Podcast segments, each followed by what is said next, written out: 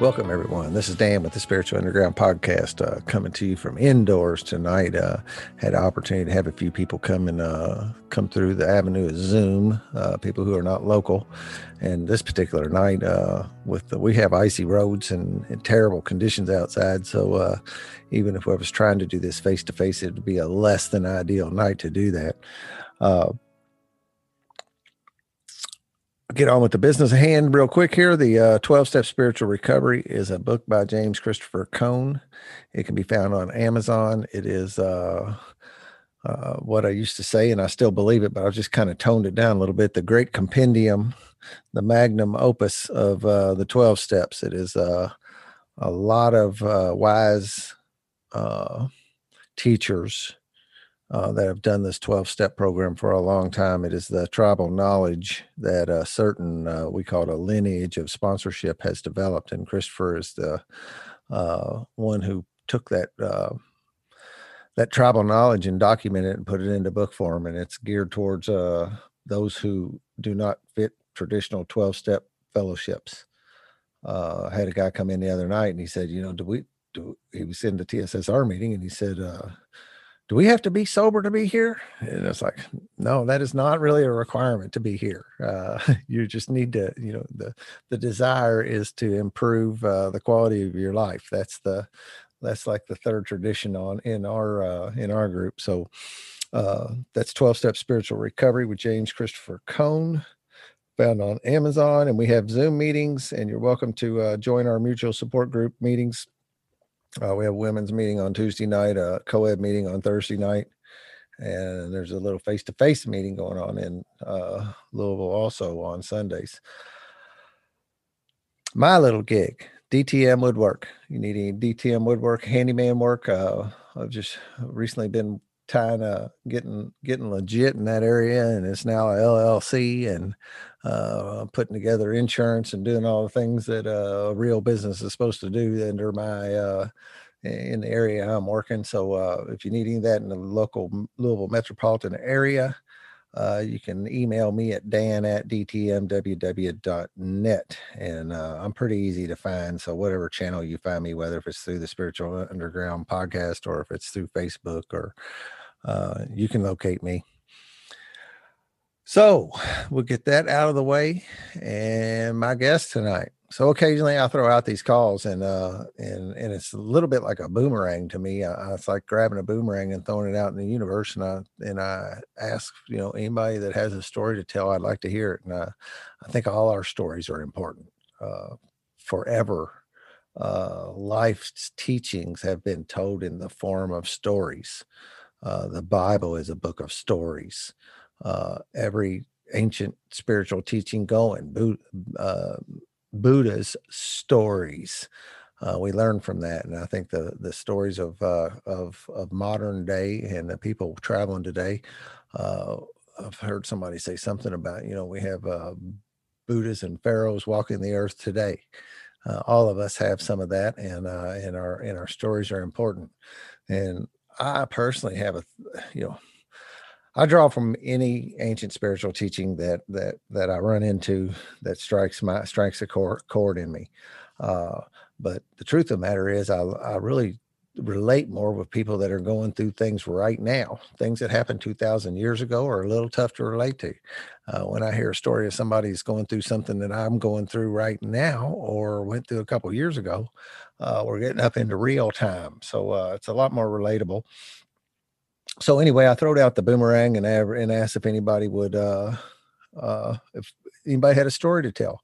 And uh, Tiffany responded and she just reminded me a minute ago that that was eight months ago i didn't even believe it i went back in my time file so fast uh, I, I dialed up my my facebook messenger real quick and did realize that our our contact was in june uh, and so i apologize for that delay uh, oh no you're good you're good I, you know it's like uh, i don't know since i've had my this sounds a little hody toady but uh, since i've had my spiritual awakening time doesn't mean as much as it used to I know um, that's the truth. Yeah. Uh, so I throwed it out there, and like I said, this is primarily a 12 step recovery podcast, primarily.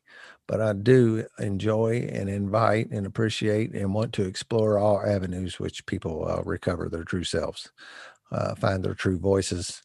And uh, I believe tonight Tiffany has a bit of a different story than uh, than what is the uh, the the typical stuff you hear on the Spiritual Underground podcast. And I really want to do that, explore and branch out, and uh, and just bring uh, just bring some variety to the podcast. So welcome to the show, Tiffany. Thank you. Thank you for having me. Uh, so and you you talked to me a little bit uh, on the Facebook Messenger, so I know just a glimpse of some of the stuff, but we'll get through the story as we do. Uh, where are you from? I actually grew up in Panama City, Florida. Oh, did you? I you? lived there for 22 years before I became like a little gypsy, and I've lived everywhere since then. Oh, really? Just a nomad. Uh, yeah. Here and there. Where are you at currently? Approximately. Kentucky. Yeah. Kentucky. Okay. Cool. Uh, so how was your childhood? How'd you grow up? What did it look like? Um, my dad had been really abused and was an alcoholic. He was not always in the picture. My mom was an extreme drug addict because she had been extremely abused. Um, I remember moving like 50 something times before high school. And, oh, uh, wow. Uh, it, it, was some pretty hard times. There was a few good times. I loved the water. My mama kept me in the water in the summertime, so that was great. But um, both of them have passed on now. So I don't look at my childhood as bad. I look at it as it was the consequences of what they went through, you know. They didn't know. They didn't know how to heal like we do now. Yeah. Yep. Uh, and that is one of the, you know, the the element I mostly deal with, uh, which is addiction and alcoholism. Uh, you know, that's the the victims are the children, and uh, they don't deserve it. And uh, as I say on here, that that you know, uh, I run from a premise that we uh, most of us are spiritually sick. And by that, I mean that our spirit's been stepped on and that we've had things happen to us that shouldn't happen to us.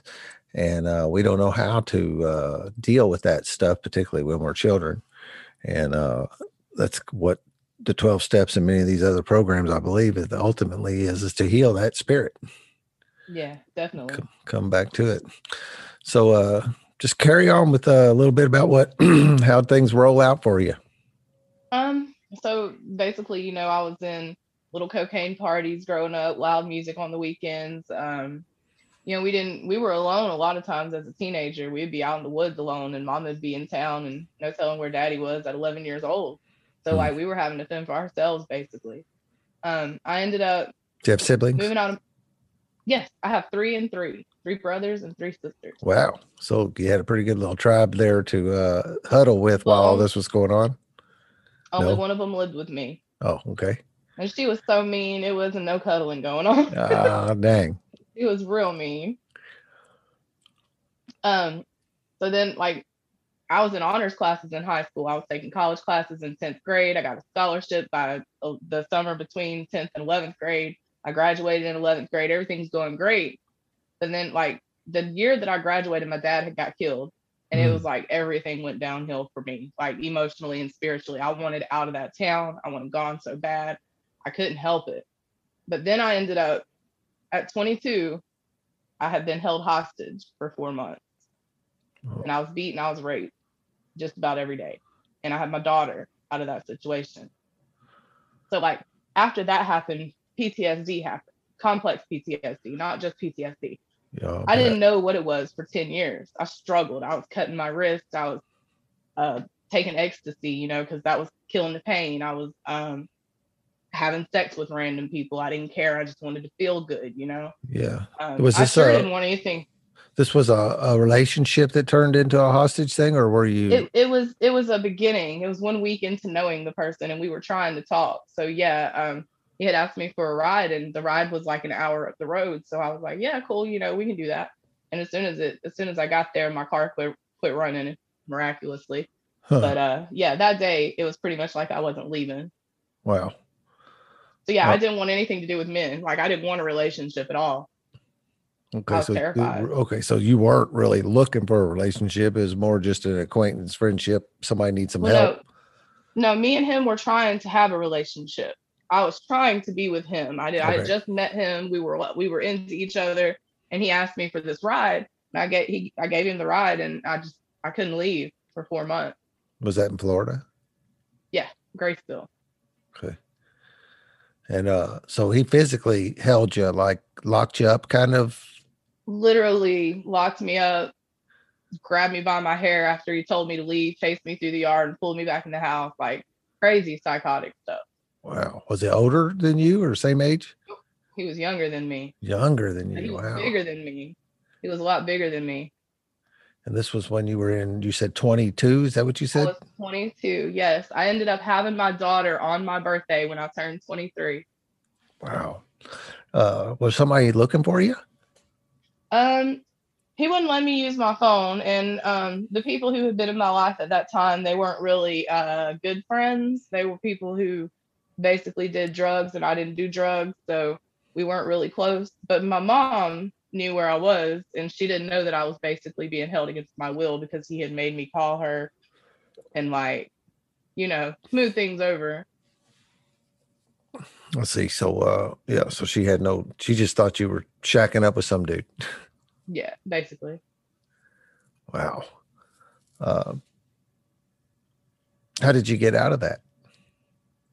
He wanted to go to Panama City, believe it or not. And I was like, you can't take me to my hometown and expect me not to leave. Uh, and so basically, him and his friend wanted to go to Club La Vela, and he rented a hotel room and told me to stay in the hotel room. He thought that he had that much control over me that I would just stay there. And I, I left. I left that room while he was gone at the bar. So, in the place where he had you, were you physically restrained where you could No, not leave? He, no, no, no, no, no. He um he wanted to go from Graceville to Panama City. to Yeah, I understand. But I mean, during the four months before you got away, did he have you physically restrained or? Uh, no, no, no, no, no. He didn't have me in, in ropes or anything. okay. No, I was I was basically like a slave to do everything around the house and be controlled. Okay. And so then he takes you down here and or wherever Yeah. uh, location wise and uh, up down. Yeah, and, you know, I always think of uh, City, yeah. I always think of Florida is down and Minnesota is up. Uh, that it's not. yeah. So uh, and then I guess he figures that he had uh like trained you enough that by that point that you wouldn't scoot on him. Yeah, basically. And I did. I left as soon as I could. I knew at that time that I was pregnant. And um, I was like, if I don't get away, then he's gonna kill me and my kids. Hmm. You know, there was one night when I woke up with a knife on my neck while I was pregnant because he had a nightmare that I had killed him. Like it was it was crazy, dude. um it just uh uh, my mind's going 100 mile an hour on how that how that all can like come come out how that can happen to somebody um It's crazy.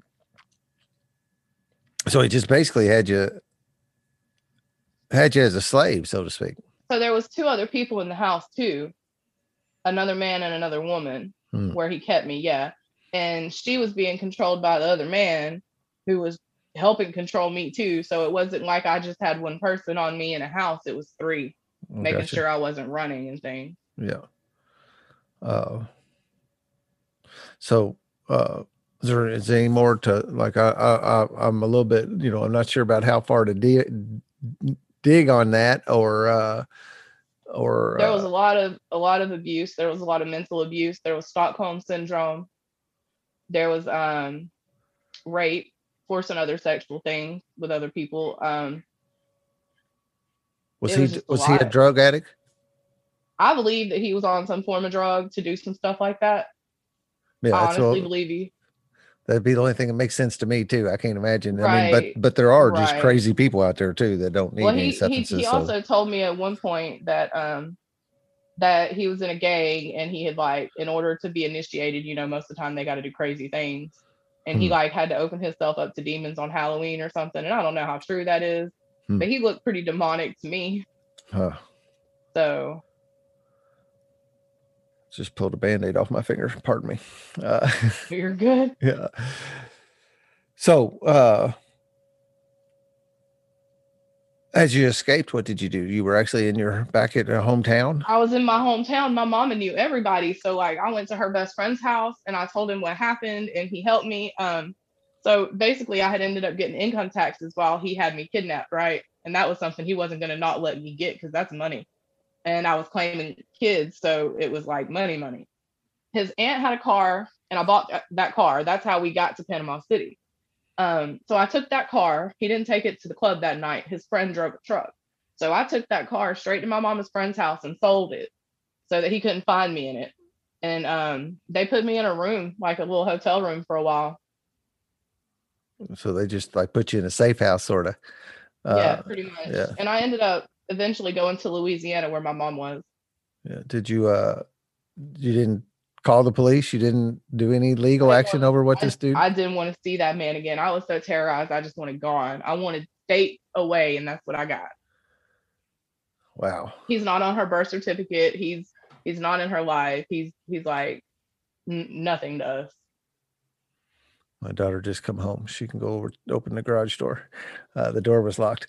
Um, so you did end up leaving and moving to, back to where your mom was in Louisiana. Yeah, yeah. Louisiana was a brand new state for me. I had never like lived there. It was wild. Wild in what regard? Uh, well, they sell liquor in every convenience store, and they have drive-through daiquiri shops. So it's very easy to become an alcoholic in that town, in that state. It was wild. Yeah. Mardi Gras all the time. Wow. I've uh, been to New Orleans one time, and I spent a little time in uh, Venice, Louisiana, uh, duck hunting and fishing a long time ago. Yeah. Uh, down, and what I was told was Venice was the uh, furthest you could drive a car south in Louisiana. From there on out, you had to have a boat if you wanted to go any further oh, south. Wow, you was way down there in Cajun Yeah, it was town. was way way down there. It was a heck of an experience. Um, I was in um, Livingston Parish, which is, is is pretty close to like New Orleans. Yeah, yeah, New Orleans. That's a definitely a different culture down there. Uh, completely the uh, between the Cajun stuff and the whole atmosphere around New Orleans itself. Uh, so it's kind of you know I don't know why you strummed this uh, brain cell in me, but uh, you know in Indiana for the longest time you couldn't buy liquor on Sundays yeah. uh, and or beer either one. Um, and it's just been not since i've been sober did they change that law? When i was still drinking i'd have to drive to kentucky to get liquor to get something to drink on a sunday. Uh, and you'd think you'd plan better than that you know uh, yeah because like saturday you should know you're going to want something on sunday if you want yeah that. yeah but you know i mean there's there's a thing with alcoholism that you know for whatever reason you know you think you had enough and then when you wake up on sunday there were not near as much left over as you had planned to have uh, and, I don't really uh, like to drink. They, uh, you know, me either anymore. I do it. I ain't saying I don't do it. I just don't like the feeling that comes along with it. I don't like the feeling afterwards. I like to have a couple drinks here and there instead of like getting wasted like I did back in the day. Yeah, yeah. Well, that's the core difference between somebody who's alcoholic and who's not. Uh, you know, you somebody like me can't just have a couple drinks and uh, right. I'm, I'm going to end up, I'm going to end up wasted once I start drinking. Um, in Indiana right now, and I think this law still is the way, but this ain't the way it's obviously written. But uh, if you sell cold sodas, you can't sell cold beer. And if you sell cold beer, you can't sell cold sodas. So if you go into like a liquor store here, you can get a two liter of warm Coke and all the cold beer you want to. If you go in a gas station, you can get a cold Coca Cola, but you're going to buy warm beer. That's crazy. Uh, who knows how? Uh, I've always said Indiana has a, um, unbelievable uh, capacity for making goofy laws. um, Oklahoma. Um, so I was in Oklahoma. I moved there after my mom passed away last year. She died last October 1st. Oh, I'm sorry. Uh, no, in 2019. I keep forgetting it's 2021. 2019. Yeah. She is much better off, dude. She's good. I promise you. I am not hurting over her no more. Good. So um I was in Oklahoma and they have a wild law that is women can walk around topless. And it was fought because men walk around topless and the men were like, Well, here you go. You can be topless too. Huh. Um, you don't see it though. Nobody does it. yeah, I was going to say I've also have a little experience in Oklahoma too, but uh, uh, I don't remember uh, uh witnessing any of that. no. So, uh, what happens when you get to Louisiana? Um, I meet a lot of my family that I've never known. Um, I find out that most of them are racist. So my kids get, is half black, and so that didn't work out very well. I ended up going to Alabama for a while and I basically moved like every six months for like the last 10 years, pretty much. And it's been really wild. It's been a great journey. And like, I dealt with the PTSD thing for a while because I didn't know what it was, right? And and in Louisiana, back in Louisiana, I finally snapped in 2017 and ended up going to the mental hospital for like suicidal thoughts and stuff. I was like, I'm gonna take myself, I'm gonna get help. And that's when they put me on the pharmaceutical. Mm-hmm. I will not take them anymore, ever again. So, uh, would you say that you uh, you went through this traumatic experience and then you know didn't know what to do with that and were having uh, mental and probably maybe even physical too? I was, uh, I was having flashbacks. Symptoms. I was I was having nightmares. I was angry, so angry, and um, I, I, would throw myself out of bed. I hit my head on the dresser and had to go to the hospital. Like it was bad. So throw like you mean actually was self harming type throw uh, yourself? Uh, I was I was in a nightmare in in my sleep and threw myself out of bed okay. and hit All my right. head on the okay. dresser. Yeah, you had mentioned some self harming a little while earlier. I, I did. I I was cutting myself for a while. So after that, I ended up going back two more times before I actually realized that I had I had a chance to take control of my life. Yeah. So actually, they, the last two times I was there, it changed my life. That's where I learned about the 12 step program and all so of that. did you uh so you you went to this first time and they put you on because that's the that if you you know there's some other saying it says you know if if all you have is a hammer everything looks like a nail and i kind of think the pharmaceuticals are that way you know that's that you know uh you got a problem here try some of this oh well that's not yeah. working try some of this they so had me on seven seven at one time seven depakote um oh, what's that one? I ain't gonna be able to remember them all. Klonopin, Xanax, they had me on everything. Yeah, I had you on the benzos. Mm-hmm. Which uh, um, we we know how bad those are. Uh, yeah. I've always told her that they're basically uh, uh, alcohol in pill form, basically. Um, and, Hardcore, the, yeah. The two the the t- two things that you know can actually kill you from detoxing are is alcohol and benzos benzodiazepines. Those are the two things. As I said, you come off heroin, you might wish you were dead, but you're probably not going to die. But those two things, the actual detox, the withdrawals, can uh, uh, can be fatal. Your body gets so dependent on those chemicals. Yeah. So you, uh, so I guess what for a while now, now instead of having the uh, whole um, untreated symptoms going on and I imagine that's terrifying. Now I've got a bunch of treated symptoms going on, and that's every bit probably as uncomfortable as the untreated. They basically told me that I was depressed from the time I was age five, like because of my childhood and everything I've been through. They um they made me feel like I was bipolar and and they like I don't know. They told me there was everything in the world wrong with me. And then you know I took those pills for a year and a half, and right before my mama passed away in August of 2019, I came off of them pills. I was like, I'm not taking them anymore. I'm good. So my mama died and I was good. Yeah, I just stopped them. Um, so basically, I believe in manifesting, and I had someone tell me like, try this, and I was like, what What are you talking about? And they said, um, just quit claiming it. Quit telling people I have PTSD, I have depression, I have this, I have that. Start saying, you know, I'm healed, I'm happy, I'm good, I'm blessed, and that's exactly what I did, and it changed my life. I, I, I fully believe in uh, in that power of thought.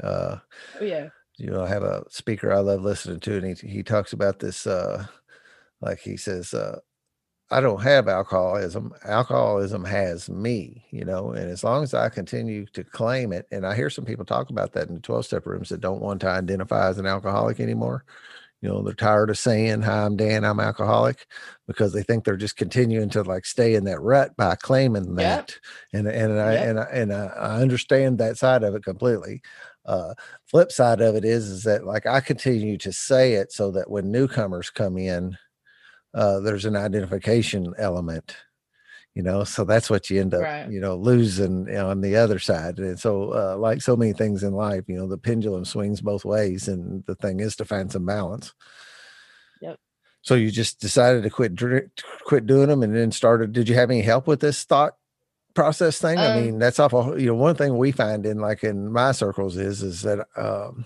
I don't have much luck in making any big changes in my life by myself. Uh, like we have a mentor system for the most part that that really helps you. yeah, I definitely had help, but I had help from the spirit world.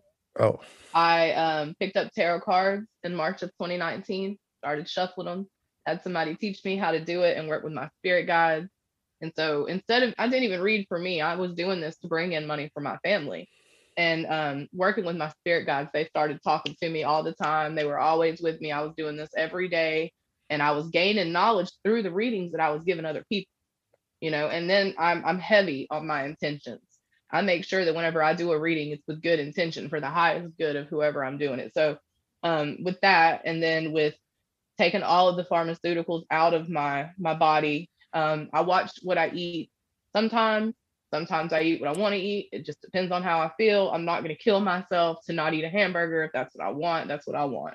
yeah, Um, like I said, and now, balance. now, at this point, and I'll have to tell you how I got here. I'm totally psychic now. I um I can do readings just like that without cards, without anything. My magic manifests in days. Um I don't work with my spirit guides anymore. I work I go straight to the universe. Like she the, the darkness is my my um that's who I channel now, it's who I work with. So like in learning all that I've learned, I know that I am the universe. I'm not my spirit guides really. I am the universe. I'm all. So like that's basically how I work now. I can uh I can relate with that. I mean, that's pretty way much the way this oneness thing of uh we're not all separate. We're all, you know, directly attached. It's that, you know, that's get spirit getting stepped on is what detaches us uh Yep. from that power, whatever that is. Uh because I, I know that's what's been running my life the last six years. Uh, and and I listen to it. I get I, I hear things, and I can have things notes dropped in my path. Is the way I kind of say it. You know, they're not really Yep. physical notes, but they're But it's a sign for you and you get it. Yeah, they're knowings. You know, it's like something I just all of a sudden like you know I know. And now the thing I can do is I can I can ignore them uh, if I want. You know, uh, Yep. and and uh most of like this podcast specifically and and other some other great stuff that's happened in my life is is that kind of thing where i just uh stumbled across something and picked it up and read it and said sounds like a good idea and and, Yep, and yep. took some action behind you know moving in the direction that that told me so explain a little more about where you were going there with uh Okay, so um I met what I call my twin, my twin flame af- after my mom passed away the same month, dude. It was crazy. So um I had always wanted someone who was spiritual in my life who could help me grow spiritually, get me so I believe that when I went through what I went through when I was 22, I had some sort of darkness attached to me. Um, whether you want to call it dark energy from what I went through, or you want to call it a demon, or whatever you want to call it, right? I believe that's what had me cutting my wrist. I believe that's what that that crush is on your soul that keeps you from knowing your light, right? So um, we started exploring psilocybin mushrooms, and I took like six heroic doses of these things. Um, I experienced death like five times. I've I've like walked in heaven with God. Like I've been to hell. I've experienced everything there is to experience as a soul in this lifetime. I've um I I basically asked the the Galactic Council of Light for the keys to the Akashic records on mushrooms, standing next to Metatron. Like this shit's crazy. Excuse my language. oh we Um, cuss but the here mushrooms, oh, okay. The mushrooms, they rewire your brain, they heal you, they allow you to release your trauma, they allow you to. I no longer have flashbacks, I no longer have um, nightmares, I no longer have any of that, but I have insane psychic powers. I have a, a way of making money as soon as I need it. You know what I mean? I can manifest instantly. So, like, with that, and I smoke my weed. Don't get me wrong, I haven't overcame um, human abilities yet. I still get anxious sometimes when I don't have weed. I I get angry sometimes, but it's okay to know that we're balanced. We're dark and light. We're not going to ever just be happy forever. You know what I mean? It's about making it through those hard times and not going towards alcohol to make you feel better. Yep. Or any other substance. Yep. Uh, Buddha uh, says life is suffering, and uh, we're going to have that at some at some level. It's uh what you do with that. Uh, right. Well, we're here for experience, and that's all experiences. Yeah. Uh, you know, I've um, fell in a little bit of a rabbit hole uh, of listening to uh, soldiers talk, veterans, and um, you know, and again, I kind of think that's that same thing of where I feel like I'm pointed that listen to these guys for a while because you know you're going to learn something. Yeah. And yeah. uh, and I have picked up a lot of the stuff. A lot of the uh, one thing I've been talking about lately is a lot of the team aspect of what people who have gone through combat together, the brotherhood and the bonds that are formed there. Uh, and and I feel that way with a lot of my recovery brothers. It's a similar kind of bond because we've been battling a different, you know, a different war, and right. uh, and so.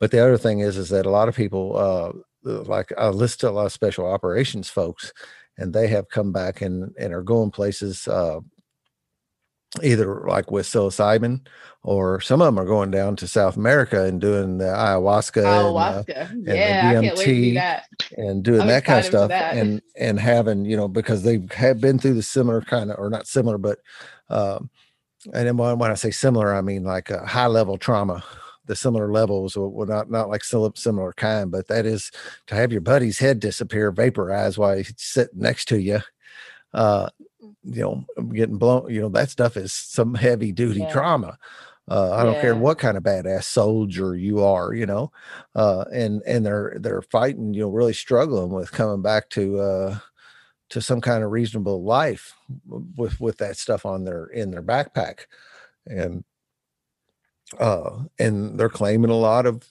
progress. You know, people are swearing by it. You know that they're. I swear by it. I've I have taken a lot of hallucinogens in my life, uh, and had some really trippy. I mean, you know, that's the word tripping, but uh, had some very uh, spiritual feeling experiences. Uh, but like the problem was is that uh, I was on multiple substances most of the time and I had no idea what I, you know, I wasn't doing it for, you know, for that purpose. Uh, right. So, so I don't really know what to do with it, it when I got it. Yeah, every time I did it, I held my little mushrooms in my hand and was like, "All right, y'all gonna teach me something today. Show me what I need to know."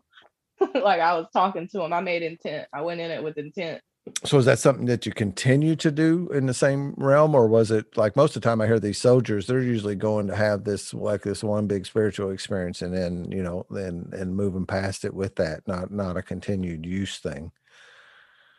I choose to to do it um, when i have them. I've done it since so basically from december 2019 to june when we talked right before we talked i had left my ex um, I had done it like six times. There was multiple substances used. I was on vodka a couple of times while I was on mushrooms. I was um, on some some speed at one point and on mushrooms at the same time. It um I do plan on doing meth? mushrooms. Yes. It was like so the relationship I had, I was a sucker and and I like bent over backwards for dude, right? And did everything that he wanted me to do for him in order for him to be happy, which is not how we're supposed to live because it, it nearly killed me. But like, yes, we would do that, and then we would do the mushrooms. Like, um, we would we would be on that for a couple days, and then we would do the mushrooms coming down. And um, the mushroom part, I always look forward to. You know, the other part was was hell. He actually ended up being a um, a person that I brought a very bad side out of. And um, when I had left him, and we talked, it's kind of probably good that we didn't do the podcast when it had when we talked because I don't even know what I would have said then. I've grown so much since then. It's insane. Well, uh, I do I, believe there's uh, talking la- the other night when I had the opportunity to speak at the women's healing places that watching uh, the universe's timing is also amazing how things uh, work out in the time they're supposed to most of the time. So I don't doubt for a minute that there was some block, something was going on that said, no, not right now. Yeah. I was all about love and light and there was no darkness in that time. It was all light. And um, I learned over the last seven eight months that you can't live like that you have to you have to embrace your emotions and your dark side and your shadow you have to be able to deal with who you were so that you can change So like the situations that I've been in, this is something that's really important to me, and I feel like it's important to a lot of people who've been through trauma. Um, I take full accountability for those because number one, except for my childhood, you know, that's aside from that, I'm not so much hurt from my childhood anymore. Like I, I understand everything that happened. But when it comes to me being hostage and me in the situation that I was in with my ex, um, it was abusive physically, and I ended up going to jail, and there was guns drawn, and it wasn't beautiful at all. Um, I took the steps that got me into those positions. Um, no, they weren't right in what they did to me, but I take full accountability for the fact that I was even there to begin with. Does that make sense? And that that yep. takes like a huge weight off of my shoulder, and and it makes me know that now I can trust myself to make the better decisions for me and my kid. Yeah. Well, in our, you know, when we do a fourth step, when we lay out, it's uh that's uh uh, taking the inventory of our lives. The fourth column in the fourth step, and the way that I'm taught to do it, is uh, looking at by part. You know, looking at what did I do, you know, and seeing that, yep. you know, because uh, even sometimes, you know, and I know uh, I feel funny saying this, but I believe it fully is that even if something really bad happened to you when you was a child, you are somewhat at fault of carrying that around as a heavy item all your life. Yeah, uh, you're not supposed you know, to carry guilt. Yeah, and uh, you know, and that I think there is a little, you know, I really hesitate using the word choice because it's the way the universes work. I'm just not sure, you know, sometimes that I'm making choices, but to make the choice to carry that and play the victim all your life, you did, yes, you did it. do that, you know, and, and my part might be that I've, you know, and, you know, maybe I get it out every time I have some kind of position. Cause I, you know, if something happens, I can say, well, you know, uh, see, I, this happened to me, you know, and, and, yeah. and, and that justifies why I, you know, and people uh, play the card, the victim card, over and over again. So I understand I'll totally the part about anymore. Yeah, my favorite saying. Uh, some guy said, uh, and and most of what I say in this, I've learned from somebody else. I, uh, I am no longer on the bottom of the victim pile. Yeah, no, I will no longer ever be a victim. I forgive him fully. Like we're actually on on on like speaking terms. Um, retrograde, I love retrograde, right? Brings the exes back every time. So like we connected, and instead of like falling in love again, we, I was like, look, I take full accountability for everything that happened. I'm responsible, and like totally squashed everything that we had between us. And now we like I can email him if I need to, and he can email me. So this is the ex, the most recent, the yes, eight, eight yes, months ago or whatever. Uh, when yeah. you say retrograde, explain what you mean. Mercury retrograde. So basically, when Mercury appears to flow backwards in the sky, it brings up all your shadows and all the cycles that you're going to be tested with, right? Um, and it's it started like the end of January and it goes to like February 21st. So like basically, when people are all in their feelings and crying and hurt and being pressed with people who come from the past, are tested in this time they're being asked, is this what you really want? Is you're asking for this? Is this what you want? Are you healed from this? You keep saying that. Let's see if it's really true. So then, like a female that's crazy about this dude, he'll message her in the inbox and she'll go sleep with him. And I'm like, that's not what you were supposed to do in that moment. You were supposed to make peace. You were supposed to move on. Like basically, Mercury retrograde shines a light in everywhere that people are healing and make sure that they're doing what they're supposed to do or brings back a karmic cycle if they don't do what they're supposed to do. Hmm. I hear the terms, uh, I hear that talked about, but I don't, you know, it's not an area I've uh, got that I have any experience with. Um, I don't know too much about astrology, but I, I follow the retrograde and I follow the moon cycles. That's when I do my magic on the new moon and the full moon. What do you mean by doing the magic? Oh, I do magic. I do hardcore magic. I do spell work. I do candles. I do um, money spells. I manifest. I like. I've done jars for myself where I've activated ancient DNA, my psychic abilities, like different things to enhance um, soul connections in my life. I also do magic for the collective. Like everyone that will accept it can can have whatever I'm doing, money spells, prosperity, whatever it is. Hmm. Uh, what would one of those look like now? I mean, recently a spell? Yeah, like the walk me through what that. I'll show means. you a jar.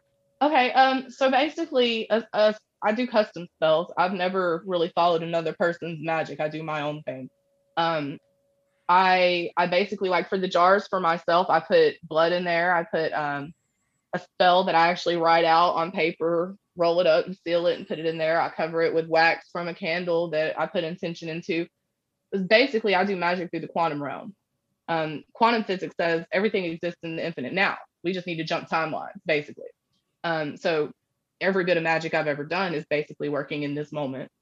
Um, I do uh, manifesting checks. I have a whole bottle of uh, a manifesting check where by the end of this year I'll be getting ten thousand a month off of my my own personal business. Wow. And like, yeah, every time I do a spell for another person at work, I did a weight loss spell. The girl lost fifty pounds. So when you say uh manifestation check, is that what you said? Mm-hmm. So that what's that um like writing a check for a check. myself in the future? Yeah, uh, yeah, basically. So Jim Carrey did it. He did it. Yep, Um, I think that's he where I wrote a it. check. Yeah, he wrote a check and he cashed it in like 1995 when he did Dumb and Dumber on Yeah. like the date of the month that he had wrote it check wrote it for. It was in his wallet for five years. Yeah, Yeah, it's like a million dollar check or something, wasn't it? yeah, it was something like that. Yeah, Jim Carrey's who I learned from. Him and Morgan Freeman. Oh, really? Mm-hmm. I am God. I am all. Um, I do truly believe that we getting set up, and and I, I say this pretty often that I bend my reality, and sometimes I'm wondering if I'm not selling myself short in that department, like not reaching far enough. Uh, yeah, that's what I had thought before I did the ten thousand dollar check, and I was like, I'm, I'm gonna go for the gold here. Uh, so, so what I'm hearing you say is that you're like you're getting ten thousand dollars a month from doing that. if the yeah if the if and the spell will work my spells always work i i give myself until december to be making ten thousand dollars a month Now, you're putting some action behind stuff. That's just not showing up while I'm laying around in bed all day. nope. I own my own business. I work all day from my phone. I do readings i'm working on getting a sponsor for a shop. Like i'm, I'm i have a website. I'm also an author. I write um i have a whole blog on wordpress. Oh yeah. um Where would people find that? divine truth and magic magic with a k dot com we will uh we'll put some stuff in the show notes of some of that for people to be able to find if that's That'll work uh, with me. what um, Facebook like. won't let you post it, but that's okay. I kind of spammed them with it when I first made it, and they kind of like it's spam now. I can't post it on Facebook. oh really Yeah, you learn. but you can live, access learn, it right yeah but just for, Yeah, I you can access- mean yeah. here in the last uh anybody can access is where i was going with that Oh Uh, yeah, but you know that's been uh, a whole thing too about all this uh social media um censorship censorship. I was yeah. trying to come up with a with a term. They don't like what you're. They don't like that you're uh, selling. They'll shut you down. yeah, and they also don't like the the spiritual community. Like we're we're giving people their power back and their light back, and and like I don't feel like it's something that Facebook really condones. Yeah, I have a Uh, lot of friends that are being censored too. I've seen a bit of that uh, around around my neighborhood too. But uh, um, I can't. I was trying to think of a of an example, but I I, um, uh, I can't think of something. Um, so, what's a day of work look like? What's that mean? What um, that's all new to me. Um, so I basically wake up in the morning and make sure my kid's up for school and then um smoke weed, connect to the universe, and make my intentions for the day. Like if I plan on making money that day, I'll set my intention for, you know, bringing in money. Um, if I plan on just promoting myself, I'll work on Facebook, sharing things all day and commenting and, you know, spreading my name because my main profile is like where everyone sees me. I have like 22,000 followers on that profile.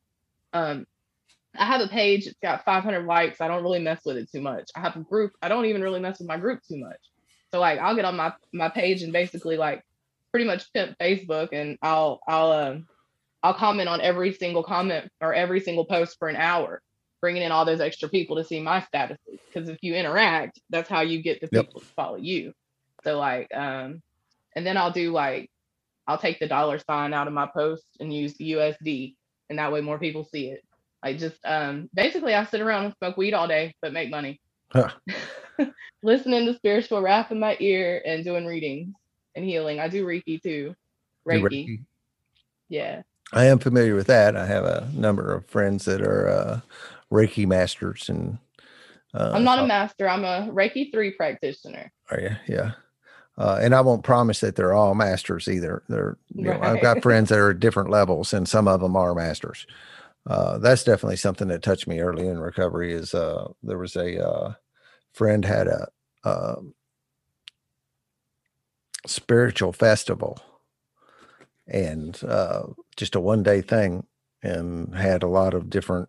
Uh, Reiki was one of them. You know, walking labyrinths. Um, you know I, that's where I was turned on to even stuff that's as mm-hmm. mainstream now as essential oils and crystals and uh, that kind of thing. But uh, the the Reiki and the uh, what you know when they use a pendulum, mm-hmm. um,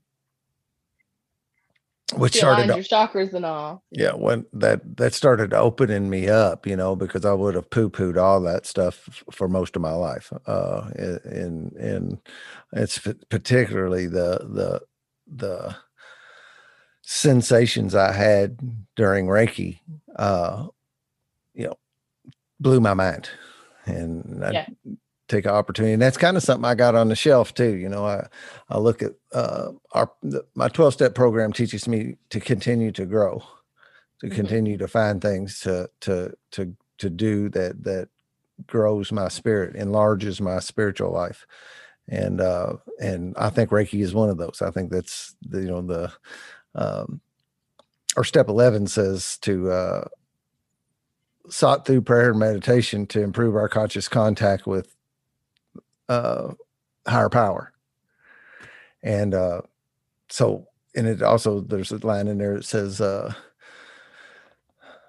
I think it talks about doctors and psychologists, but it also says in practitioners of various kinds, you know, and that that you know that book was written in 1935 and i don't think bill wilson had any idea what he was talking about when he said i don't think. I know they were doing ouija boards and things like that. They were doing some things that were out of the you know out of the norm at that point uh which you know i wouldn't say that's still norm but it's uh more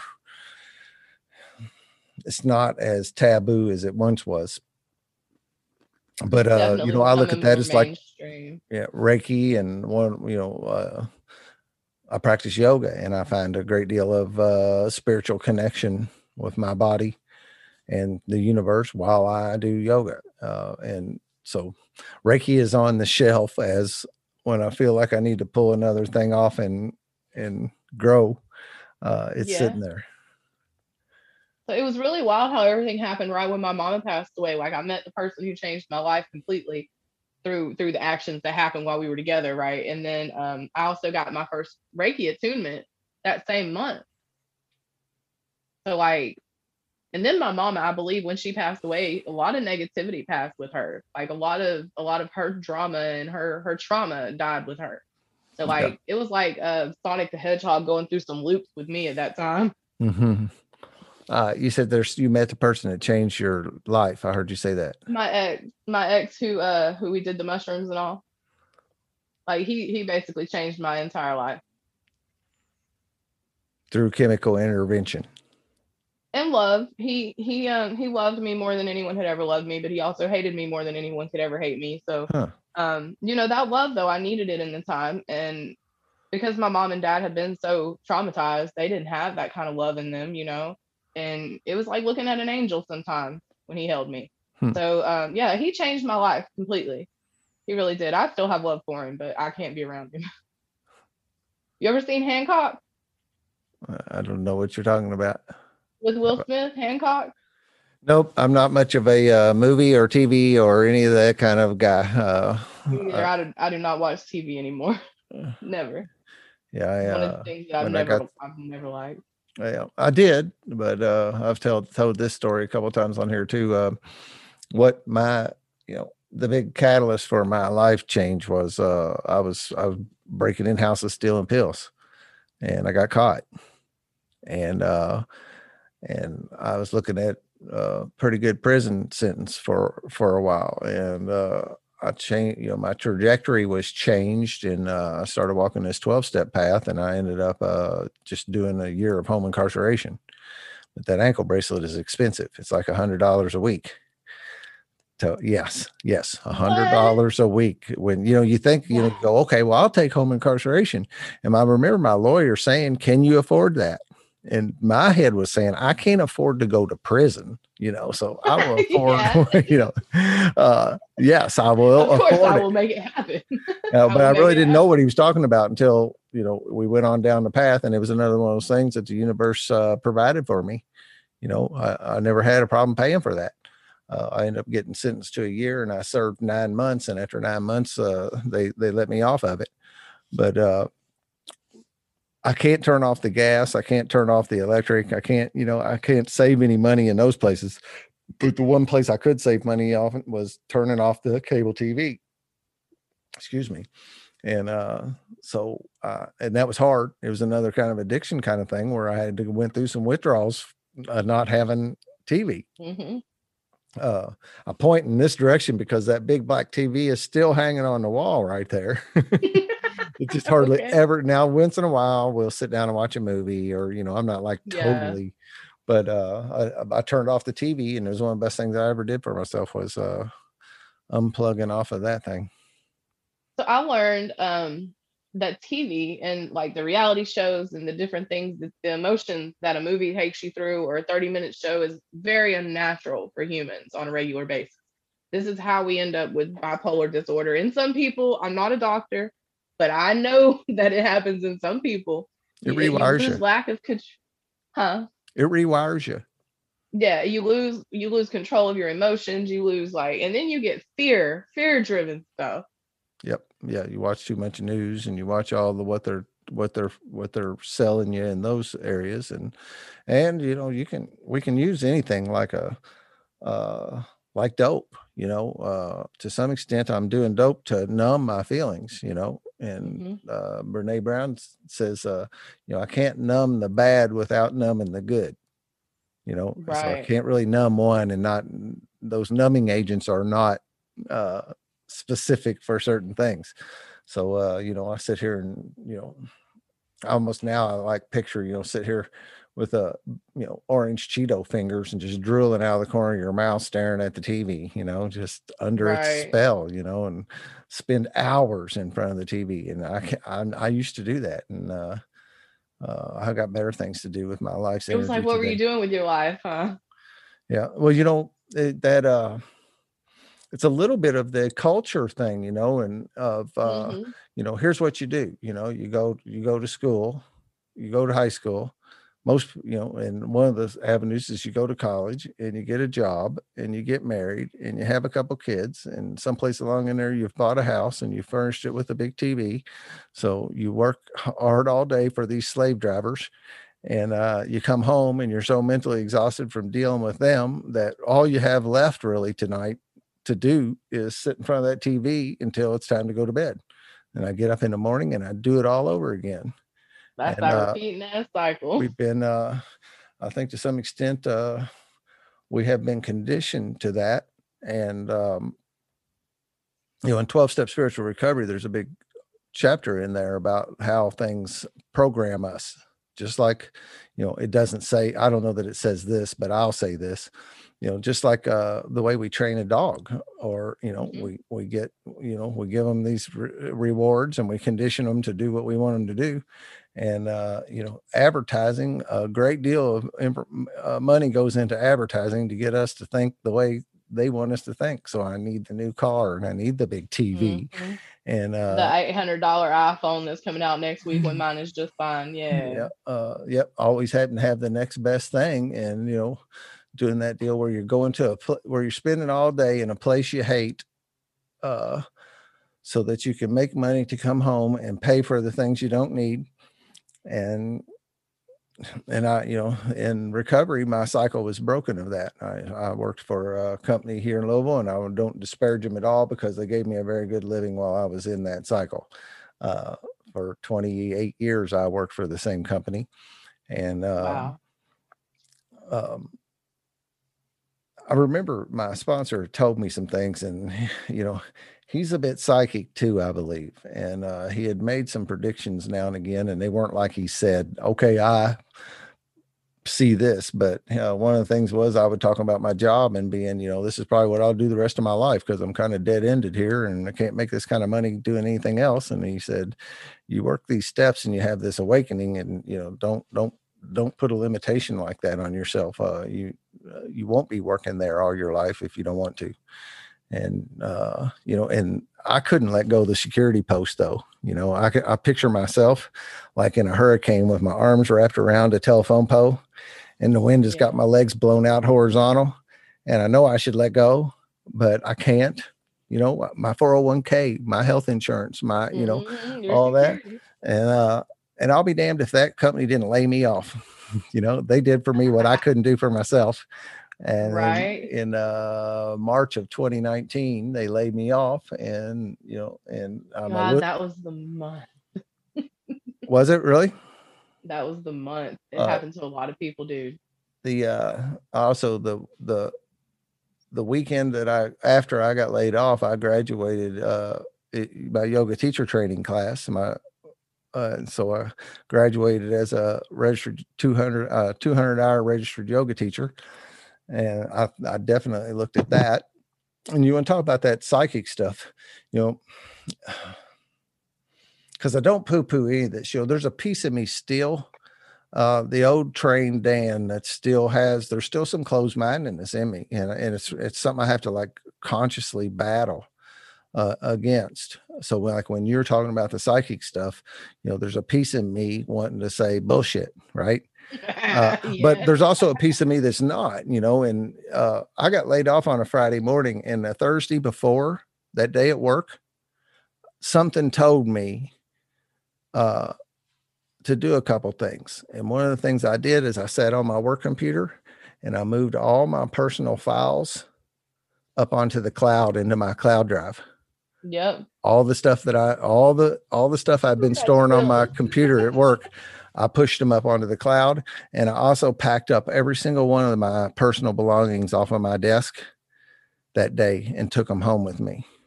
Wow. And yeah, if, if somebody, I would not going to tell anybody that I was doing that at the time because they'd think I was crazy, right? You know, right. I'm not going to, I'm not going to tell anybody this is what I'm doing. Right. But uh, I'll be damned if the next day I didn't have a job and, you know, they'd have let me have my personal belongings. They'd have let me come because right. that's what they said yeah. to me, you know, well, you can meet us here Saturday and uh, we will escort you to your desk so you can get your stuff.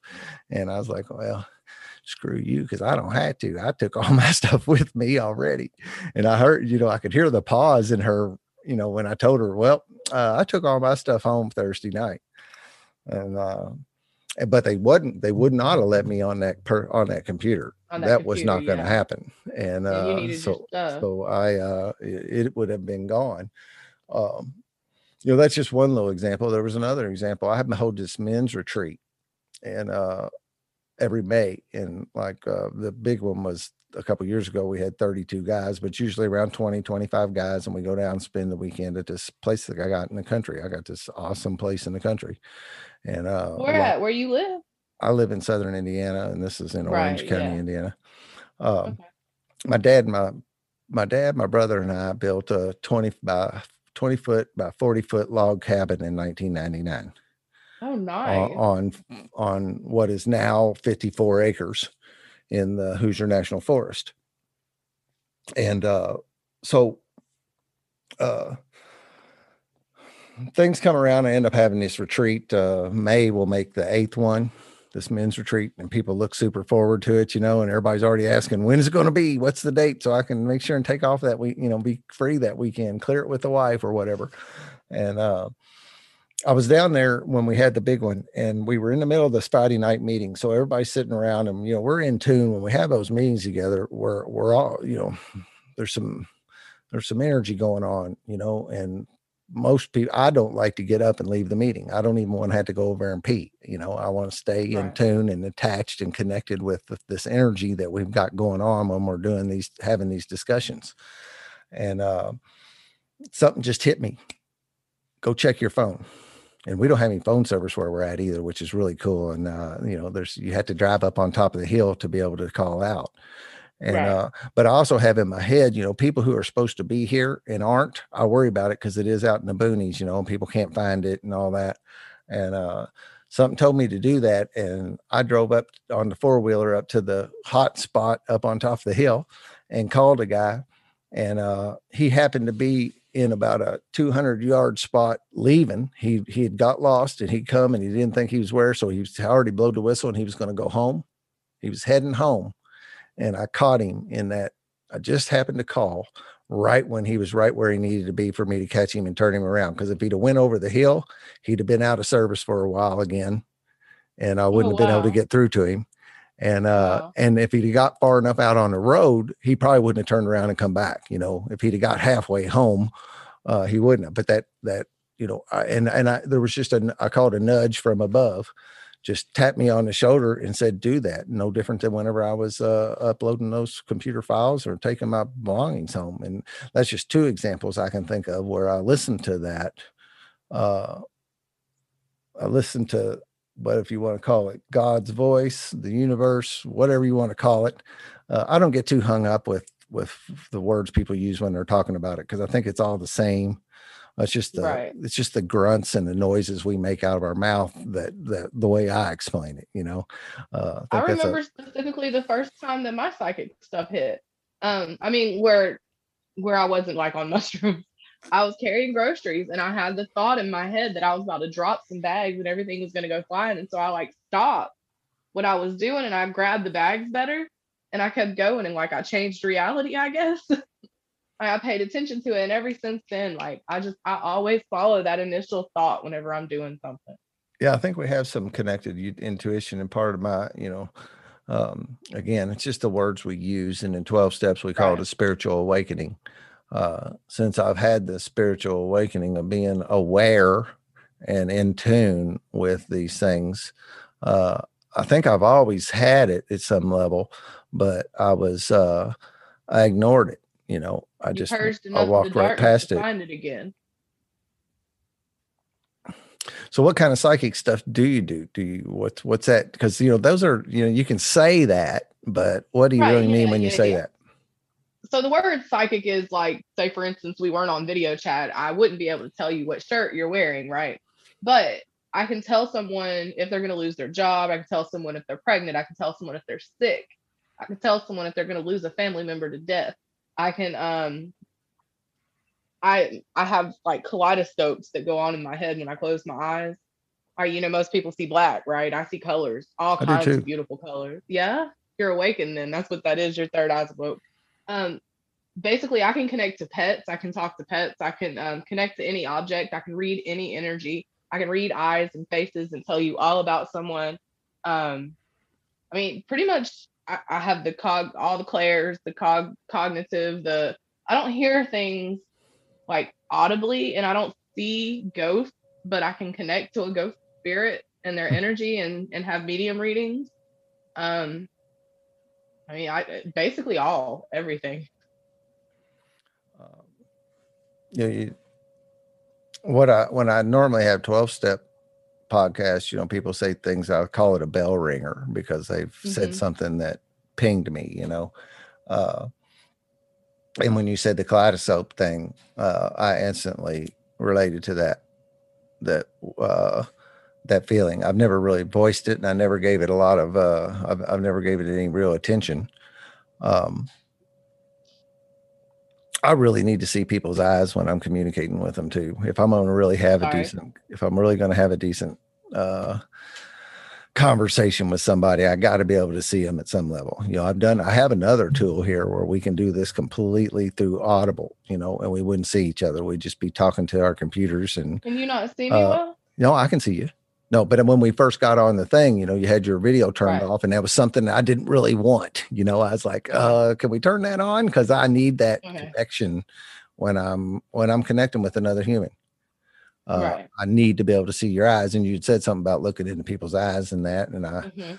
I, I, I feel, I feel, you know, one of the things I know is that when I walk around in the general community, I feel like I'm in the show The Walking Dead. Now there is one show that I, my sponsor and I watch together just for entertainment, uh, and uh, that you walk around and it appears like uh, a big portion of the population are walking around like zombies. There's no light in their eyes. Uh, they're they're just like on autopilot. You know, I'm gonna get the macaroni and cheese. I'm gonna get the paper towels, and you know, you just see this automatic thing.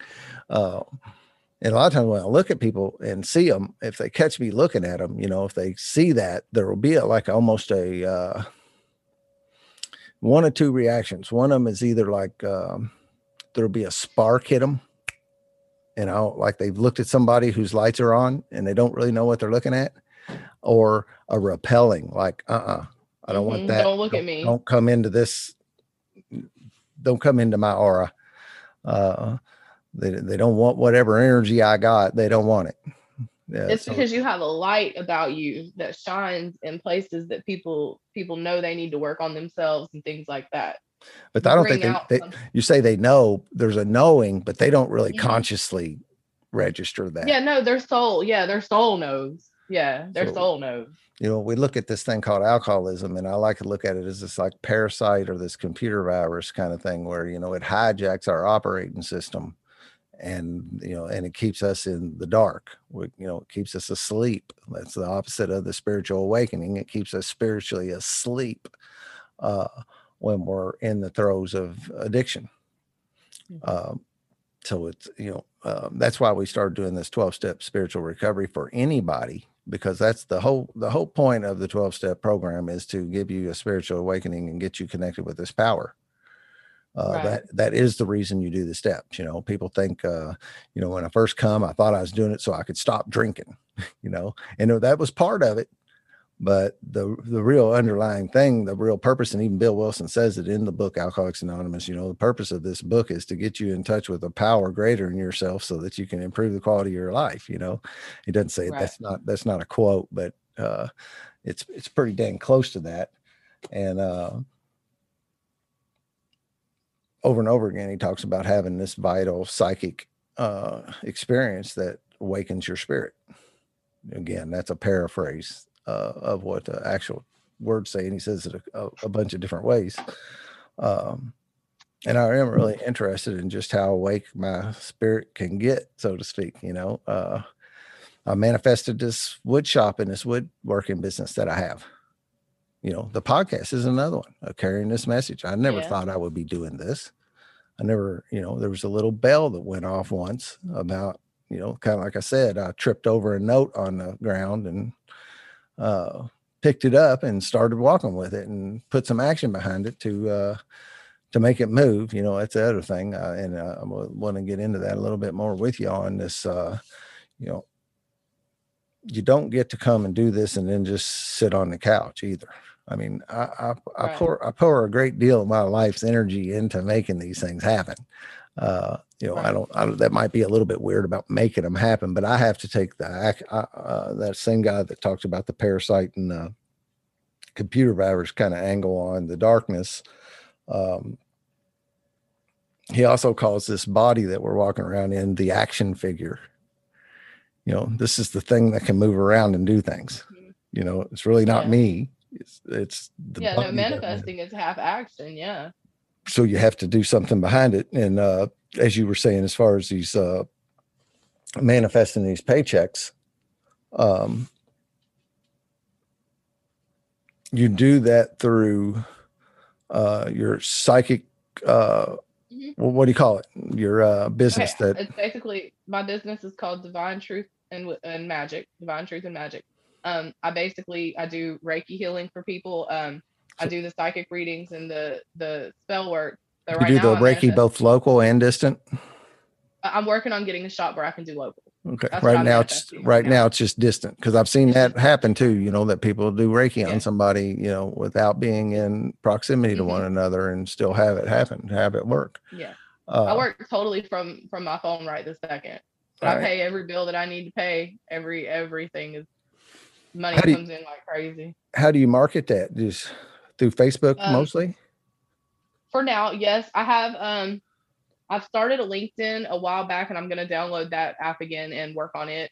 I um, I also market through my website. I market through um, a platform called MeWe. You know about MeWe? Mm. It's basically like Facebook, but they don't censor you at all. you're able to. I have um, Instagram as well. Um, I'm starting a TikTok. Like I'm trying to outsource away from Facebook. Yeah, that's a definitely that's another interesting angle. Is the uh, I don't really I don't like the marketing aspect of social media. It's not that I don't like it. I, I don't like to participate in it. You know, I don't Right. like to go out and market myself. Uh, you know, I Right. released a podcast last night of me talking, or this morning actually, of me talking, and it's hard to you know promote me. Uh, I find Right. the same thing in my woodworking business. It's hard to promote me. Uh, I think it comes down to this thing that we've learned that you know this this learning to value myself, um, and it really is hard to. I can't imagine. I make tangible stuff and I fix your thing. You know what I mean? Like if you have a broken door that's not working right, I go fix a tangible so that when we're done, we can look at it and you can pay me money for that thing is fixed now. Or Right. I build something out of wood and I give it to you and you exchange money to me for me giving this to you. But like in your realm, things aren't that tangible. Nope. Uh, Um, and you you know, somebody me can ahead of time, and then I give you your services. Uh, I would think that would be terribly difficult to market. Uh, it seems to market itself. I I don't even really try. I have Really? faith that the universe is going to bring me the people that I need and the money that I need and weed that I need, and it does. So yeah. Uh, I don't doubt it, you know, and, but I have trouble, like I said, I have trouble with the tangible and uh, the intangible. Uh, I had a huge issue with putting a money value on my product. yeah. Placing, uh, five dollars. placing an actual value dollar. Yeah, that's that Mhm. certainly I struggle with uh placing value on the things I do too. Um and you know the the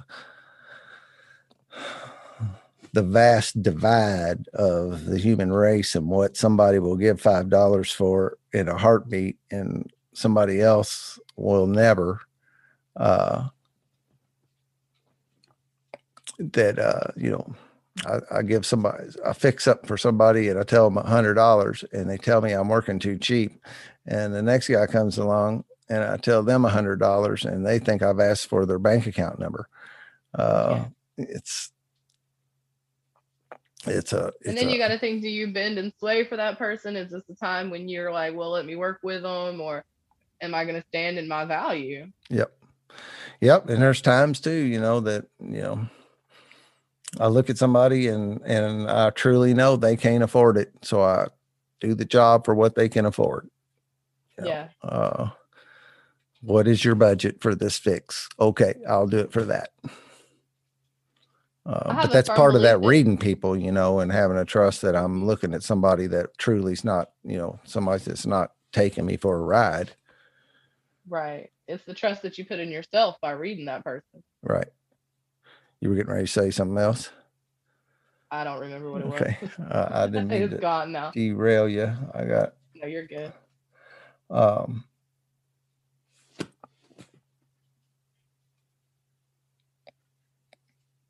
so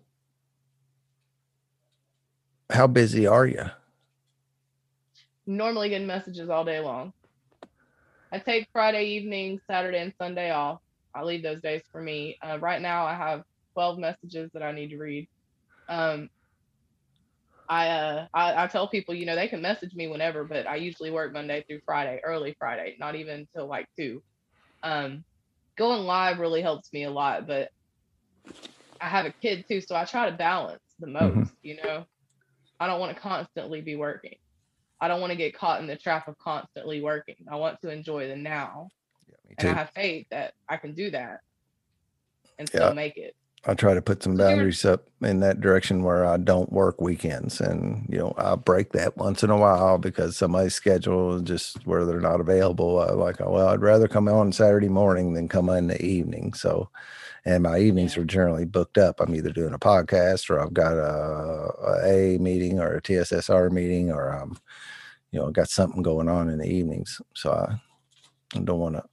Um, there's another thing I've said it a whole bunch lately. Uh, if if we said it, we said it back when we were drinking and doping. If you keep doing what you're doing, you're going to keep getting what you're getting. uh, I find that's true today too. Is that if I keep doing what I'm doing, I keep getting these um, miracles in my life. Um, that's another one of my buzzwords. Is that uh, uh, I have a list of miracles that have happened to me since I've come into recovery, and uh, and I keep adding to that list, and I want to keep adding to that list. You know, I have a couple of miracles I can tell you about. Um, one of them was really wild, actually, and it happened in October. I had posted on Facebook, but Facebook miraculously deleted it. Um, I basically was astral projecting while I was awake to help save someone's life who was having an OD and overdose.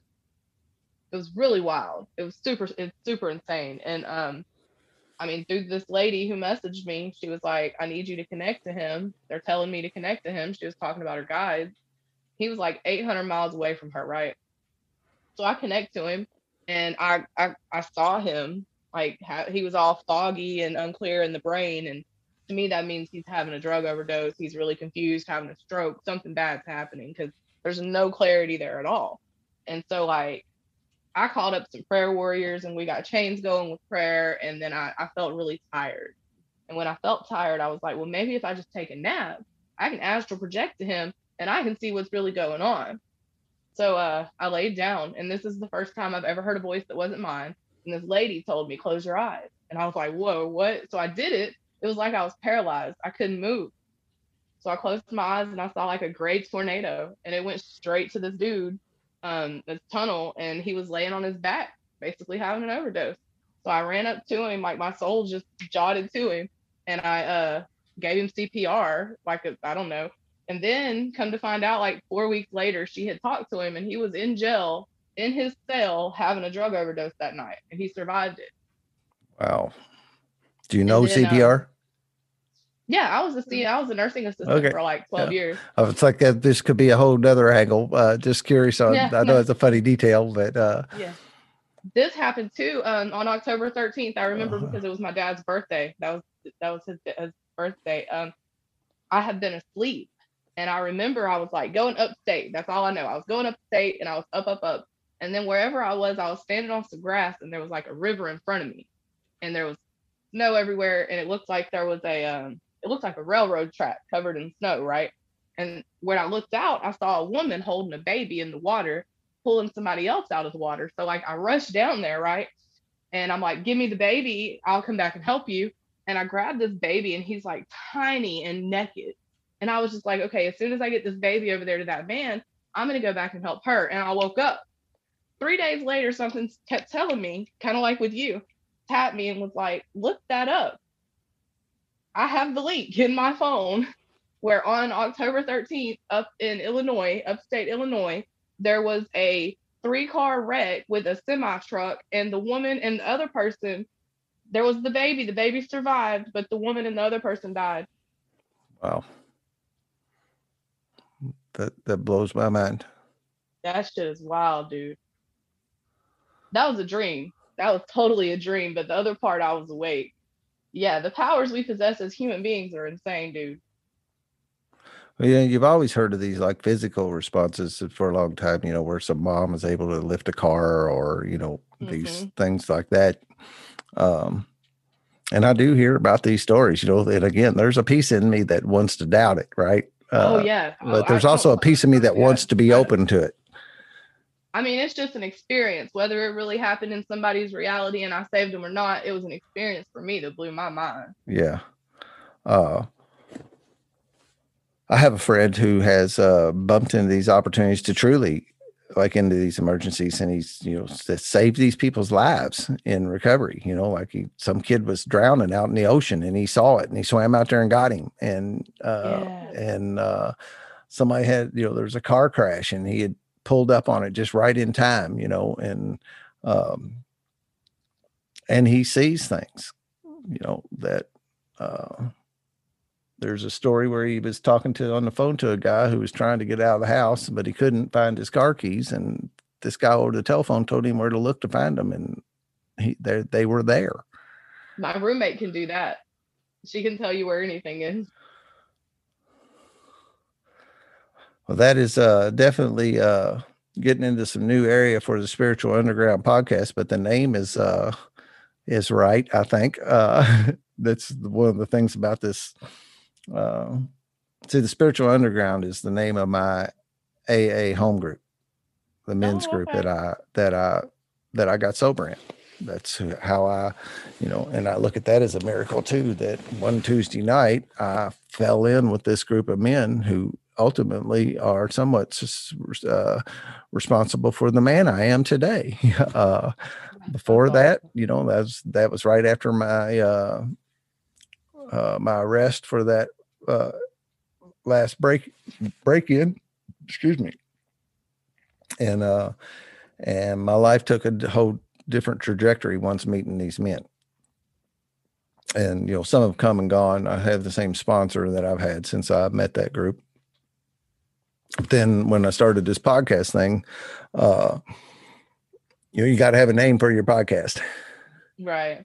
and uh and for whatever reason you know it hit me and landed on me that you know that particular phrase spiritual underground was uh had had, had that impact so i you know called this the spiritual underground podcast and uh and we really do uh we're a bunch of us are tapping into something that the rest of aa is not experiencing Yeah, definitely. uh Definitely. So I we're manifesting uh, things in our lives that you know um, frankly if i go around and talk about this too much you know you got to be careful who you share this stuff with. Uh you know if i if i walk up to a newcomer in aa and i get my miracle list out and i'm going to go through it all with him uh it's going to be too much for him to believe. He's going to run like it's an occult like it's a cult or Yeah. something you know it's going to be Yeah. overwhelming. It's going to be feeding you with a fire hose kind of thing uh, so I do find myself having to step lightly. Uh, but um, uh, my confidence behind a lot of this is uh, is growing because I feel a little bit. I don't feel a little bit. I feel a whole lot like uh, I got to. You know, in AA we say we have to give it away to keep it. You know, and and most of that is in the in the realm of just staying sober, right? That's what we're talking about but I'm finding, and we're in this group of guys I'm with are finding that you know it's bigger than that. You know, this realm of the spirit is really the got to give it away to keep it. Uh, uh, it's just gone. You know, I came to AA to stop drinking and doping. We're going to interrupt this broadcast to do just a little bit of editing. I had uh, we both took a bathroom break, and uh, the continuity really didn't flow when we picked the mics back up once we returned. So, if you'll just uh, allow me a little grace to uh, have a abrupt stop and start, we'll be back to the conversation. Thank y'all. do you know who Dr. Joe Dispenza is? Shut up. I've learned so much from him. He's helped a Uh, lot. my girlfriend Holly is uh, has went to uh, at least one Joe Dispenza meditation thing. Oh, cool. and uh yeah she got a, a, a lot out of that also uh definitely uh so you know our step 11 says sought through prayer and meditation to improve our conscious contact with god of our understanding um and so meditation is a you know uh, i like to say that like i found that these 12 steps are not uh a la carte uh, I don't really get to pick which. If I want the whole enchilada that that's being offered to me through the universe through doing working this program, uh, and I don't, you know, I, I say program because I want to be real careful about that. That uh, I don't think it's a program or or that, but it's a it's a it sets up some guidelines for me to operate. You know, it gives the uh, I say, you know, whatever it was, the second or third grade, whenever they handed out the book that uh, taught you how to be in life, how to do this thing called life, I must have been absent that day because Yeah, I missed a bunch of it. Yeah. And uh, now with these 12 step principles, I have a way, uh, I have a guideline on how to operate with. And, you know, and like I said, it served me very well for the past six years when I've been doing it. So to get back to that, uh, the a la carte thing, I, I don't, some people go, there's a there's a thing in 12 step circles that people will say, well, uh, I just can't meditate. Uh, you know, my mind races, blah blah blah, any other number of things, and uh, and of course that's what I said. That's why I meditate. because my mind races and I need to settle it down and slow down and connect with the source through meditation. And uh, so we, uh, my circle was uh, uh, big proponents of meditation, to say the least. So what what what about you and Mr. Disp- Doctor Dispenza? Um, so I don't meditate on a regular basis, but I try to every I guess I do. I say I don't, but I guess I do. Every night before I go to sleep, I meditate myself into sleep. Me too. Because I have a really hard time relaxing. So I basically hypnotize myself into going to sleep, if that makes sense. Yep. Um, I, I can turn myself off like a light switch. I can take. Yeah. I took a nap So- right. I took a nap right before this podcast because I wanted to recharge a little bit, and I don't. I don't spend any time getting to sleep. I turn myself off at night when I'm done for the night, and in the middle of the day, if I want a 20, 30 minute nap or whatever, uh, meditation has allowed me to flip the switch and turn me off. Yeah. So basically, like how you were talking about the cycles with um, getting up and going to work and coming home and you know go doing the same thing over and over again. Um, he says that humans, ninety-seven percent of humans, repeat the same thought on a daily basis. And so, like, in order to actually change your life, you have to physically meditate. You have to focus on what it is that you want to bring into your life, and then you have to get up and walk towards it. Basically, the same stuff you were saying. He's teaching like worldwide. Yep. Um, there's a little saying that we uh, praying is talking to God, meditation is listening. You know, if I do all the talking, you know, if I'm still sitting a conversation here with you and I do all the talking, I'm not going to get much. Uh, and same thing in my in my prayer life. is I connect with the universe, and but sometimes uh, the meditation. What uh, there's some like um, almost like purely mechanical reasons I find meditation is beneficial to me because I do suffer from a racing mind at times. You know, I want to, and most of that is getting into places I got no business being, like, uh, you know, uh, that living in the now, right? Usually, if I'm either worried about something that already happened or I'm worried about something that's going to happen. And, uh,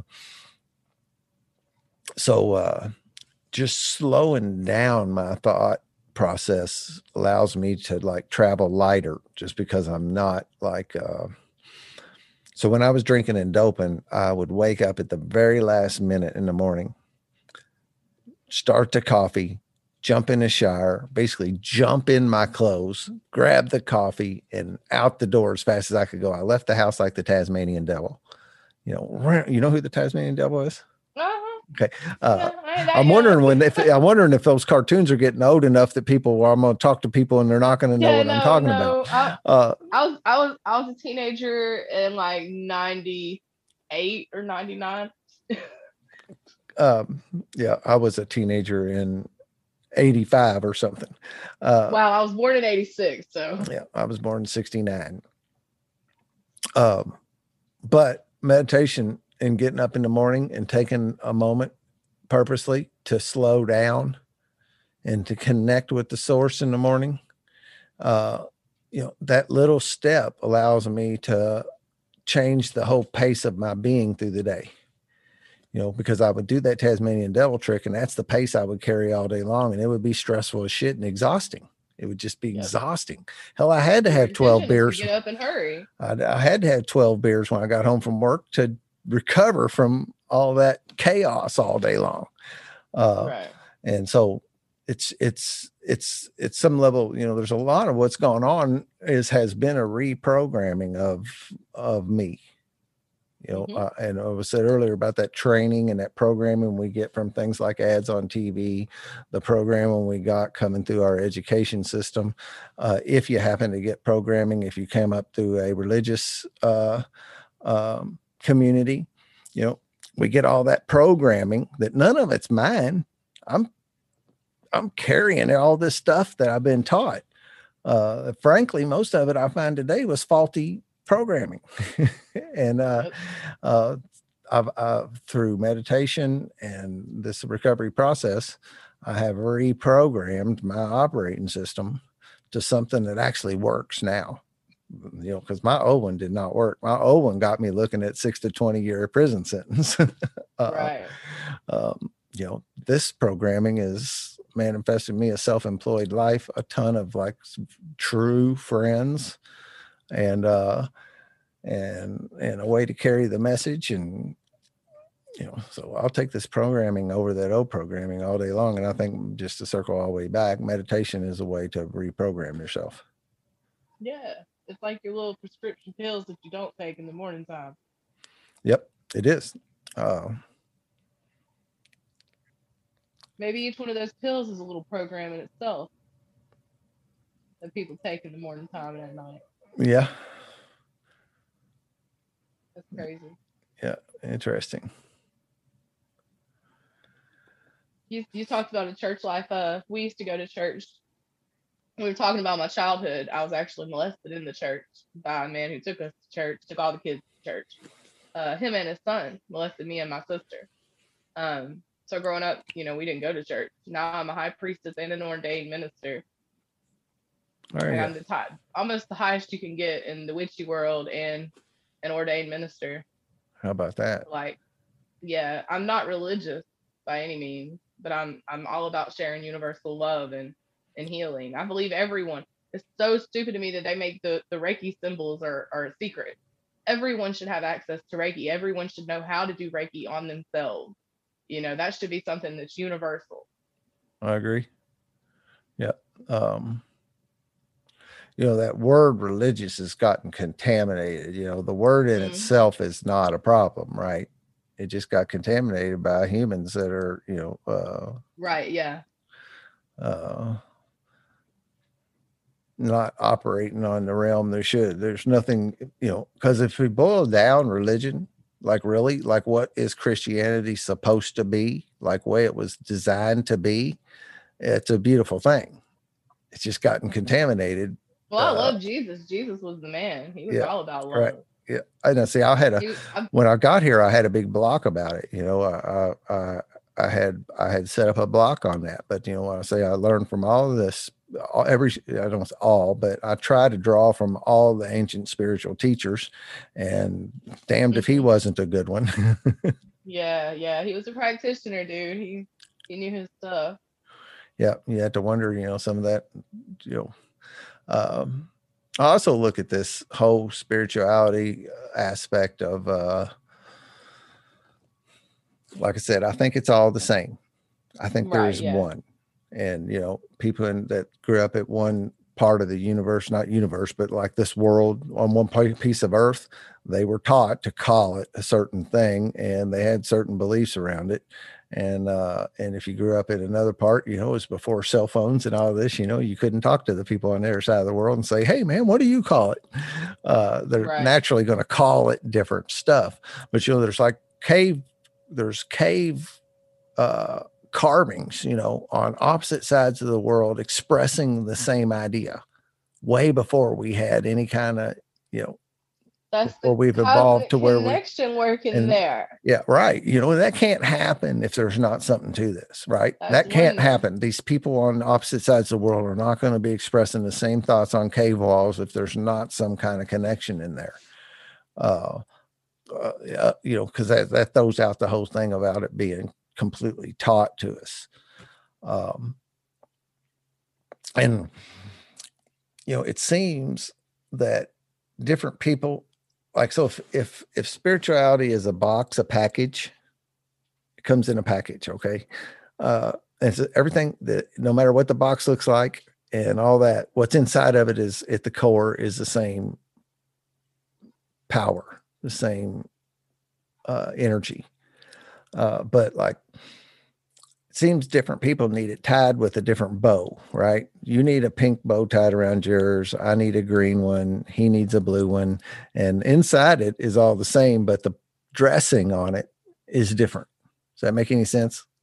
That Mhm. because like I can't hear it. You know, if it's tied with a if it's not tied with the color or bow I like, I won't even open it. uh so like it has to be delivered to me and uh, 12 steps delivered my spirituality to me for whatever reason whatever color or bow that's tied around that is what got in you know, that was my the door, the portal that, Yeah. that where it opened for me. And other people have their own portals. Right. I think one of the best things about uh the whole another 12 step thing that is a fundamental principle of the 12 steps is uh your own conception of higher power. Your Mhm. own conception. You know, we're not we're not laying ours on you. Uh and and you get to form it up and form your connection uh, on an individual personal basis. Uh, the world would be a much better place. ministry. Go So like I'm gonna have a whole ministry. I'm, I'm like revamping the whole funeral thing. It's no longer gonna be like a funeral in 10 years. We're gonna have celebrations of life. I'm gonna have like a whole building where I do like Reiki healing on these people when they lose family members, on other people. I'm gonna have like a whole ministry.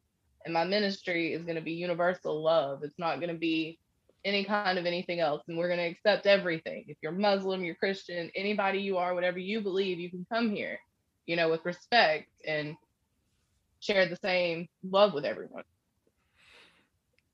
uh, truly non-denominational. Truly, Yeah, truly non-denominational. The the people around Focus here that call different- themselves non-denominational, when you see that around my region, uh, they're they're still they really are Christians, Yeah. but they say non-denominational. So I was baptized at like 19 in a river in Florida in the water. So like I, I've experienced that. I've read the Quran with respect to the religion. I I didn't eat pork. I didn't drink alcohol. I didn't smoke weed. I wore the thing. Like I did all of that while I read that book. Um, I've studied Buddhism. I've, I've I have friends who are teaching me about uh, Hindu. Like I want to know all of that too. I want to draw from all of it. Yep, I try to. Uh, I know uh, that's the other thing. You know, I, I really like this idea that there's no finish line, and I don't like have to be in a hurry to like absorb it all as fast as possible. Uh, There's no I've got. I've got the Not rest of my life. Yeah, There's no But this is done. You It's- freeze time if you want. that uh that limitless. There's another. You know, and I know I keep on banging on this, but it is my it's my it's my core uh operating principle and I'm gonna read you a, a line out of one of my very favorite things here. It says, uh, he may not see it at once that he has barely scratched a limitless lode, which will pay dividends only if he mines it for the rest of his life and insists on giving away the entire product. That's out of the that's out of Alcoholics Anonymous. I'll read it again. He may not see at once that he has barely scratched a limitless lode, which will pay dividends only if he mines it for the rest of his life and insists on giving away the entire product. All right, explain this to me. Explain that. Mhm, yeah. So that's a scratching really. this thing of this opening up this door and this portal that we are connecting to this source of energy that will Oh, the give and provide for us for the rest of our lives. And when we first get to the door, we're just barely scratch the surface, you know. Mhm, and but we can feel it in our hearts and in our souls that something is here you know this is this is the direction i need to keep on walking uh yeah. and the fact is is that we it will pay dividends to us for the rest of our lives as long as we continue to mine it we continue to you know can't rest on our laurels we still have to continue to take these actions you and i have talked about mhm. uh, and then also be willing to give it all away. And that's what opening up other people's the giving it all away really re- not, that doesn't necessarily mean you know this is not a money pile. This is talking about this is a spiritual right. lo- this is Knowledge. Spiritual about lode. knowledge. You're Right. sharing knowledge with other people. Yeah and that's uh, that is a couple lines out of Alcoholics Anonymous. A couple of my very favorite lines out of there because I think that says so much more than what uh, people understand it to say. I think it has the I think it has to do with this uh, breaking into the spiritual realm. Yeah. That's like everything I know and all the stuff. Like I've walked the other realms, you know, I know what what spirit world looks like. I, I've experienced it for myself. And I know nothing, dude. I know absolutely nothing compared to what's out there. I'm not even a grain of sand on the ocean compared to the, the universe, you know? Right. Yep.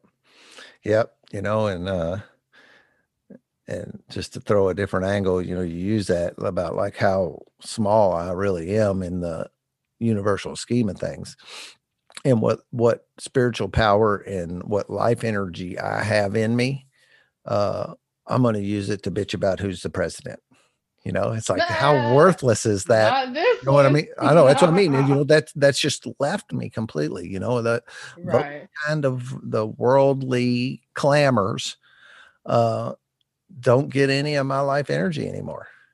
I got a roommate that watched the news. She lets me know what's up. I'll keep a track of my weather. I I, I don't really get involved with Yep. world. yeah, I watch the weather because I work as a handyman out in town, and I like to know if it's going to rain on me if I'm doing an outside job and that kind of thing. Otherwise, Right. I'm not really too concerned about it.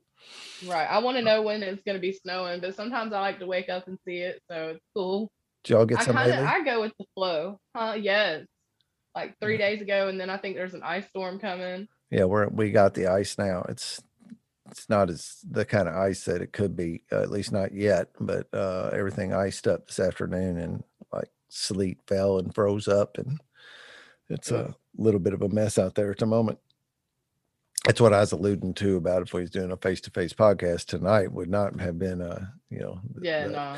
because I'd really much rather be sitting across the podcast table with somebody where I can actually honestly feel personal energy. You know, and this this this is just the next best thing. And it Right. allows me to do it with people who aren't around here. So I get to reach out a little bit more and uh, talk to people who uh, I wouldn't have gotten to have a conversation with if it wouldn't be for this kind of medium. Yeah. I've definitely made a lot of good connections through the internet and online. Yep. Yeah, that's another thing you hear a lot of people complain about, you know, but uh uh I find it to be I believe- valuable. I believe where you put your energy is what you're going to bring into your life. If you complain, you're going to bring stuff that makes you complain. Yep. At a baseline level, I say if you walk into a get a gathering with the with the thought this is gonna suck, it will. That's like how you got up and rushed out the door every day. You knew you had to be in a hurry. That was the intention that you said. As soon as you woke up, you were in a hurry all day. Yep. Yep. Yep. And that's yep, that bending reality.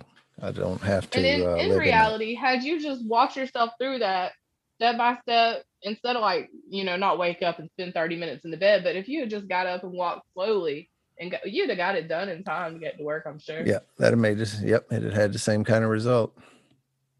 Yep. Well, I uh really have enjoyed uh getting that's I talk and my listeners hear these same words over and over again, but you have not. So uh you know, I do these podcasts and uh you've heard the term colla- same this is the exact same kind of concept as we're talking about. You hear this concept out there called collateral damage, right? Well, what I get into my life today is collateral benefit. Yeah. And uh, so the collateral benefit is is I get to know somebody better uh, each time and build a, a network of like-minded souls that uh, that I get to connect to and and learn from and and uh, uh, so thank you for that today. Uh, I do like to have like a concluding thing. If you've got something you want to talk about before we uh, jump off and I know if you maybe want to talk about your business stuff or if there's any kind of message, sometimes like um, my 12 step message thing, you know, somebody will have a message and this won't like we'll have something they want to say Oh. uh, to the newcomer, you know, somebody's trying to get sober or something. I know that's not here, but that's just a parallel. what comes to mind is the difference in faith and hope you know it takes hope to get to where where you you were at to go to that that program you know it took hoping that it would work right um but when you have faith and you know without a shadow of a doubt that's when the universe comes to you and or god whoever you want to call it that's when your miracles happen right so after you started healing you went through your 12 steps and you knew that you were manifesting things into your life right? That knowing came to you. Newcomers need that knowing. They need that faith that concrete i can do this. And that's exactly what you're doing really. You're showing people they can do it. You're like look at her story. Look at her story. Look at her story.